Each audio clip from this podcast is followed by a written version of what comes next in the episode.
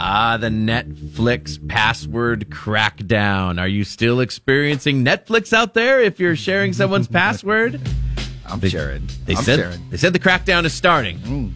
Uh, if you were hoping that the Netflix crackdown on the password sharing was going to blow up in their faces, I guess it's not true. They started forcing it on May the 23rd. Okay. Over the next six days, they averaged 73,000 new signups. Wow. So it sounds like just guilt okay.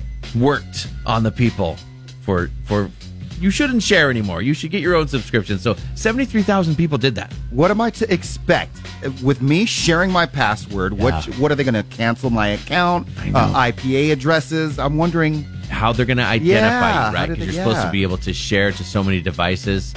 I feel like the technology will eventually somehow it's going to work against Yeah, us. right. Mm-hmm. It does feel like from May 25th to the 28th, they had the most signups since early 2019, so a ton. The spike in May was also maybe bigger than they saw in March when people were signing up like crazy in the early pandemic lockdowns. So a lot of people were getting their Netflix on because they were stuck inside the house. Mm. Right. Right. So I mean, since then, nobody hasn't seen this many increases. Netflix also saw an increase in cancellations as well.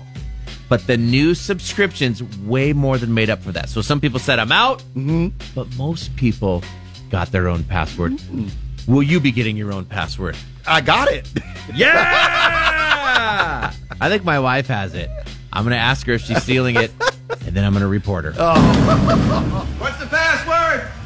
New England clam chowder. Is that the red or the white? I can never remember that. White?